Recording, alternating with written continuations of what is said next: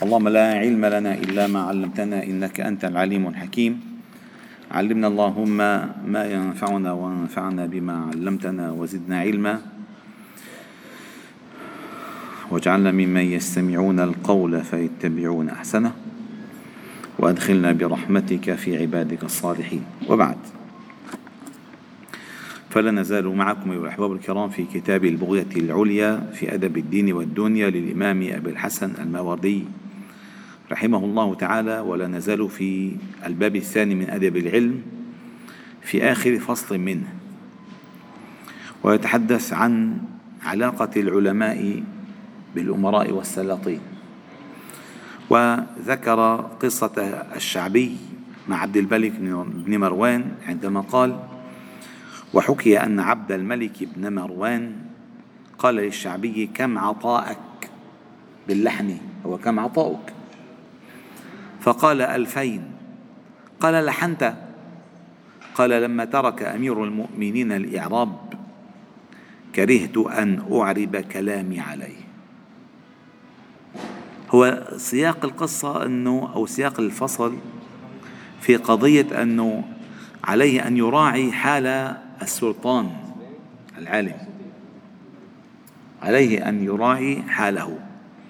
ثم قال ثم ليحذر ليحذر اتباعه فيما يجانب الدين ويضاد الحق موافقة لرأيه ومتابعة لهواه. فربما زلت أقدام العلماء في ذلك رغبة أو رهبة فضلوا وأضلوا مع سوء العاقبة وقبح الآثار. وهذا شيء جدا خطير. قد يكون للإنسان علاقة مع أمير أو سلطان. ولكن هذه العلاقة كما قال العلماء ينبغي أن يكون جسرها النصح والتذكير وليس الترقيع الترقيع والرتي لأخطاء السلطان أو الأمراء. بل ينبغي أن يكون ناصحا بصدق بصدق ومتقربا له بعفاف. يعني لا يشعر الانفشال خطيرة ربما تغيب عن كثير من الناس. مهما كان العالم عنده دين. أستاذ عمر حبيبنا مهما كان العالم عنده دين. ومهما كان السلطان عنده دنيا. عندما يشعر السلطان بتقرب العالم إليه طمعا في دنياه فيرى نفسه أفضل منه. يرى نفسه أفضل منه. صرنا بالهوى سوا. أما عندما يرى العالم متقربا إليه متعففا عن دنياه فيشعر نفسه أنه بحاجة إليه. أما عالم ومعه زاد الآخرة وجاي السلة عبي لي دنيا. لكن إحنا جايين تجي لعنا مشان نتداوى معك.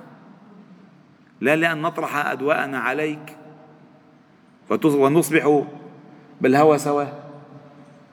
للأسف كثير هيك عالم كثير لذلك الإمام النووي رحمه الله شرف الدين يحيى أبو زكريا عندما وقف في وجه السلطان. لي أصدر فتوى مخالفة لما أصدره السلطان فغضب. السلطان غضب. وقال أقيلوه من كل الوظائف وأوقفوا عليه كل الأعطيات.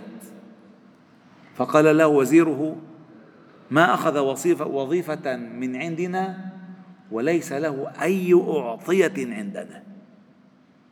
قال هذا سلطانه. ولا ما كان حكي. لأن اللي بياكل من مادة السلطان بيضرب سيفه. فما كان حكي هو. فلذلك إن عارضه يعارضه بنصح. وإن نصحه ينصحه بإخلاص ومحبة. وإن خالف السلطان رأيه فليكن له داعيا في ظهر الغيب. لذلك أحد علماء السلطنة العثمانية كأنه أبو علي البجالي كان في عهد السلطان سليم وكان السلطان سليم شديدا حازما فعلم أنه في آه، الديوان حصل اختلاس للمال فأصدر قرارا بإعدام كل الموظفين. إعدام إعدام. فأتى هذا العالم ولم يتعود أن يأتيه أبدا. فدخل عليه دار السلطنة. فقال له يا شيخ الإسلام كانوا يطلقون على شيخ الإسلام. ما الذي أتى بك? قال أتيتك أراجعك أتيتك كي أراجعك في كذا وكذا وكذا. وذكر القصة وقال له ما عليك أن تأخذ الكل بجريرة البعض؟ فما كان من سلطان سليم إلا أن قال له هذا ليس من شغلك. قال له هذا ليس من شغلك. فعادة شو لازم العالم؟ ما تأخذنا مولانا ما تأخذنا زعجناك. السلام عليكم. أبدا. بل قال اعلم أيها السلطان أن شغلي شغلي إبعادك عن النار. ولو تركتك وشغلك لدخلت بشغلك النار. فأنا شغلتي بعد عن النار. هذا شغلتي. ما تقول لي ما شغلك هذا شغلي. شغلي كعالم وحافظ على آخرتك. قال وإنما من عملي أن أحافظ على آخرتك. وهذا الذي تفعله يفسد عليك آخرتك. فرجع السلطان عن قراره وعفى عنه هيك الأصل. يعني إذا بدك تتقرب لحدا تقرب بنصح ويعلم أن الكلمة التي تقولها أمامه لا تنتظر عليها لا مدحا ولا ذما. لأن سبق أن ذكرت لكم في آه، كتاب الشمائل آه، آه، كان عم يذكر كتاب الشمائل أنه متى يستوي متى يحصل الإنسان على درجة الإخلاص التي هي العملة النادرة في هذه الأيام؟ متى يحصل عليها؟ وعلى فكرة بل الإنسان على نفسه بصيرة. كسا إذا عمل عمل إذا عمل عملا؟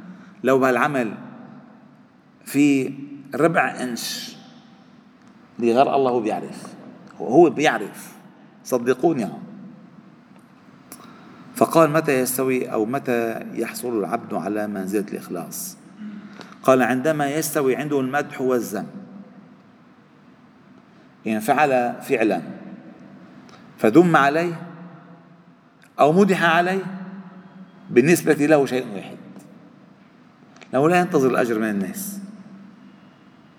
بل قالوا من يفرح بالذم أكثر من المدح؟ دخل عالم الإخلاص. لأنه يعلم أن الله لا يضيع أجر من أحسن عمله. ويعلم أنه أراد بهذا العمل وجه الله. فالله تعالى لا يخفى عليه شيء. والناس منهم معيار الناس ليسوا المقياس أبدا. وحتى قيل أن من علامة الإفلاس الاستئناس بالناس. علامة الإفلاس. ما إنه اترك الناس لا ولكن سير مع الناس بالنصح. وهذا والسلطان من الناس. ولكن قال فليحذر اتباعه فيما يجانب الدين. ويضاد الحق موافقة لرأيه. ومتابعة لهواه. ربما زلت أقدام العلماء في ذلك رغبة في عطاء أو رهبة من عقاب فضلوا وأضلوا مع سوء العاقبة وقبح الآثار. وورد في فتنة الإمام أحمد في فتنة خلق القرآن أنه كثير من العلماء سكت سكت ما تكلم وبعضهم وافق وتابع المأمون على قضية خلق القرآن وبعضهم من من أقرب الناس إليه إلى الإمام أحمد ما دافع عنه. ما دل إلا هو. وكان الجلاد الذي يضربه بالصوت يقسو عليه. فعندما خرج وأزال الله تعالى الغمة عن الأمة وجده في الطريق وقد عمي للجلاد. وقد عمي. فقال يستسمح منه. الجلد يستسمح منه. قال ولكن لماذا كنت تقسو علي؟ قال كنت أتمنى أن تموت بين يدي ولا تغير رأيك. لأن كل من كان في خارج السجن ينتظرون كلمة تقولها حتى يكذبوها فتطير إلى الآفاق. فقال اللهم إن كان صادقا فرد عليه بصره. فرد الله عليه بصره. انه لأنه فتنة. إذا زلت الكلمة خلص ما يتراجع هلا مثلا مفتي مصر القديم؟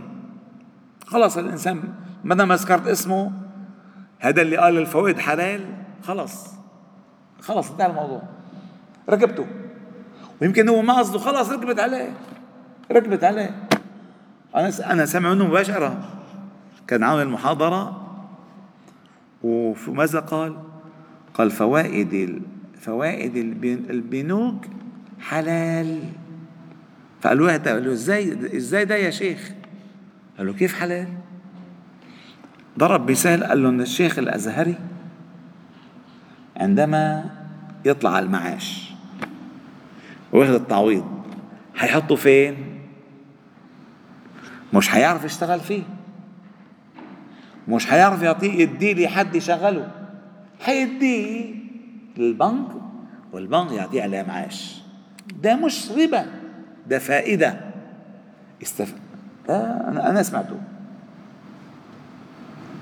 فالكلمة بتطير بتطير سبحان الله وقد روى الحسن البصري رحمه الله تعالى قال قال رسول الله صلى الله عليه وسلم لا تزال هذه الأمة تحت يد الله وفي كنفه ما لم يماري قراءها أمراءها. والقراء عندما تطلق العلماء يعني.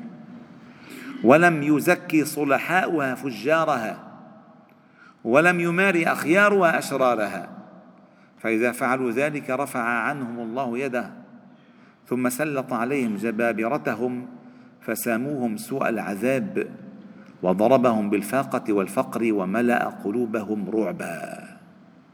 خايف من كل شيء بيصير. يا لطيف الأحوال قد صعبة.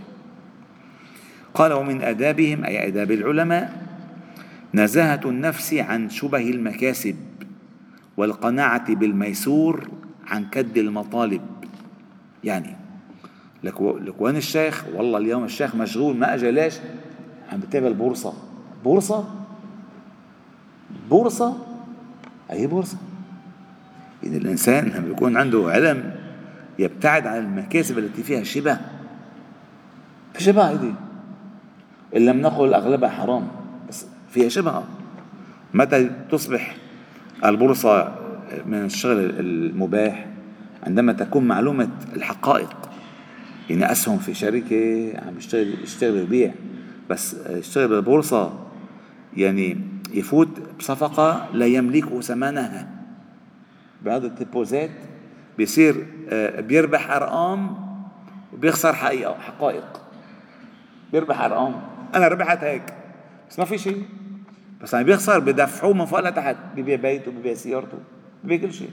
فات ب 10000 على صفقة في 100000 خسرت ال 100000 دل عليه 40000 رات ال 10000 فضل 30000 وين بده يجيبون أكلها هيك هيك. أول شيء بيربحوك ها؟ بيطلعوك شوي وشوي. فعلي أن يجتنب المكاسب التي فيها شبه وأن يقنع بالميسور عن كد المطالب. يعني ياخذ وظيفة؟ 14 ساعة. شو تلحق حبيبي؟ شو تلحق؟ ما بتلحق لا تراجع قرآن ولا تقرأ علام ولا تصلي بمساجد. ما بتلحق. لذلك الإمام الشافعي كان يقول لو كلفت بصلة ما حللت مسألة. العلم له تفرغ فإن شبهة المكسب اسم وكد الطلب ذل والأجر, أج والأجر أجدر به من الإثم والعز أليق به من الذل. وأذكر لكم لطيفة من لطائف القرآن الكريم. قلما ينتبه الإنسان إليها من أراد؟ خذوا من هذا العبد الفقير. من أراد خير الرزق خير الرزق وبركة الرزق وأوسع الرزق وأطيب الرزق فليشغل نفسه يوم الجمعة كله بذكر الله. من أراد خير الرزق وأبرك, وأبرك الرزق وأوسع الرزق وأطيب الرزق. فليشغل نفسه يوم الجمعة خاصة كل يوم الجمعة بالذكر. فإن الذكر يوم الجمعة ليس كمثله في غير الأيام. والله تعالى سمى صلاة الجمعة ذكرا فقال يا أيها الذين آمنوا إذا نودي للصلاة من يوم الجمعة فاسعوا إلى الصلاة لا فاسعوا إلى ذكر الله. وذروا البيع. لعلكم تفلحون فإذا قضيت الصلاة فانتشروا في الأرض وابتغوا من فضل الله واذكروا الله كثيرا لعلكم تفلحون. وإذا رأوا تجارة أو لهوا يوم الجمعة انفضوا إليها وتركوك قائمة أي تركوك تقيم الشعيرة قل ما عند الله خير من اللهو ومن التجار والله خير الرازقين. أي سيعطيك خير الرزق يوم الجمعة قد يكفيك عن أسبوع كامل. بكثرة الذكر. من أقبل يوم الجمعة على كثرة الذكر أعطاه الله تعالى خير الرزق. بهذه الآية؟ والله خير الرازقين. وأنشدني بعض أهل الأدب لعلي بن عبد العزيز القاضي رحمه الله تعالى الجرجاني. أو الجرجاني قال يقولون لي فيك انقباض وإنما رأوا رجلا عن موقف الذل أحجما. أرى الناس من دناه مهان عنده ومن أكرمته عزة النفس أكرما. ولم أقض حق العلم إن كان كلما بدا طمع صيرته لي سلما وما كل برق لاح ليستفزني ولا كل ما لاقيت أرضاه منعما. إذا قيل هذا منهل قلت قد أرى ولكن نفس الحر تحتمل الظما. أنهاها عن بعض ما لا يشينها مخافة أقوال العدا فيما أو لما ولم أبتذل في خدمة العلم مهجتي لأخدم من لاقيت لكن ليخدم أأشقى به غرسا وأجنيه ذلة. إذا فاتباع الجهل كان أحزنا فعلا. معقولة يشقى بتعلم بتعلم بتعلم بتعلم. آخر شيء بجنيه ذلة؟ لا. لو اتبع الجهل كان أحزن كان طلع مصاري أكثر ولو أن أهل العلم صانوه لصانهم. ولو عظموه في النفوس لعظم ولكن أهانوه فهان ودنسوا محياه بالأطماع حتى تجهم. العلم ينبغي أن يكرم لأنه ميراث النبوة. وعلى أن العلم عوض عن كل لذة ومغن عن كل شهوة. ومن كان صادق النية فيه لم يكن له همة فيما يجد بدا منه. إن من أخذ العلم لم يجد أنه بده يعمل شيء تاني. خلص أخذ كل شيء. وقال بعض البلغاء من تفرد بالعلم لم توحشه خلوة. والله أبدا. يستأنس دائما في أنس.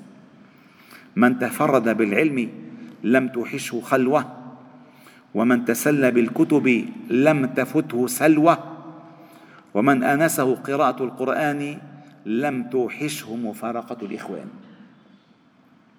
وقال تاج السبكي قال سهري لتنقيح العلوم ألذ لي من وصل غانية وطيب عناقي وتمايلي طردا لحل عويصة عندي أشهى من مدامة ساقي وصرير أقلامي على صفحاتها أحلى من الدوكاء والعشاق وألذ من نقر الفتاة لدفها نقري لألقي الرمل عن أوراقي. واحد عم يضاء على هيك وواحد عم يضاء مشان ينظف رقم رمل حلو هالأبيات سهري لتنقيح العلوم ألذ لي من وصل غانية وطيب عناقي وتمايلي طربا لحل عويصة أي مثلا عم حل مسألة فقهية اكتشف الحل. يطرب. الله! يقول الله.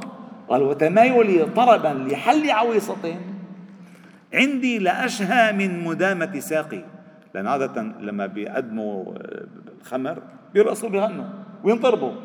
طلبي طلبي بتمايلي لأن حليت المسألة أحب لي من الشغلات كلها. وصرير أقلامي على صفحاتها أحلى من الدوكاء والعشاق. الدوكاء يعني العطور والنسيم الطيب. وألذ من نقر الفتاة لدفها بتعرف قال شو؟ ألذ شو؟ نقري لألقي الرمل عن أوراقي سبحان الله. وقال بعض العلماء لا سمير كالعلم ولا ظاهر كالحلم ومن آدابهم أن يقصدوا وجه الله بتعليم من علموا ويطلبوا ثوابه بإرشاد من أرشدوا من غير أن يعتاضوا عليه عوضا ولا يلتمسوا عليه رزقا. قال الله تعالى ولا تشتروا بآياتي ثمنا قليلا. ونقف عند هذا الباب أو هذا الحد ونكمل إن شاء الله تعالى في الأسبوع القادم بعون الله وتوفيقه والحمد لله رب العالمين. سبحانك اللهم وبحمدك. نشهد أن لا إله إلا أنت. نستغفرك ونتوب إليك. وصلي وسلم وبارك على محمد. وعلى آله وأصحابه أجمعين الحمد لله رب العالمين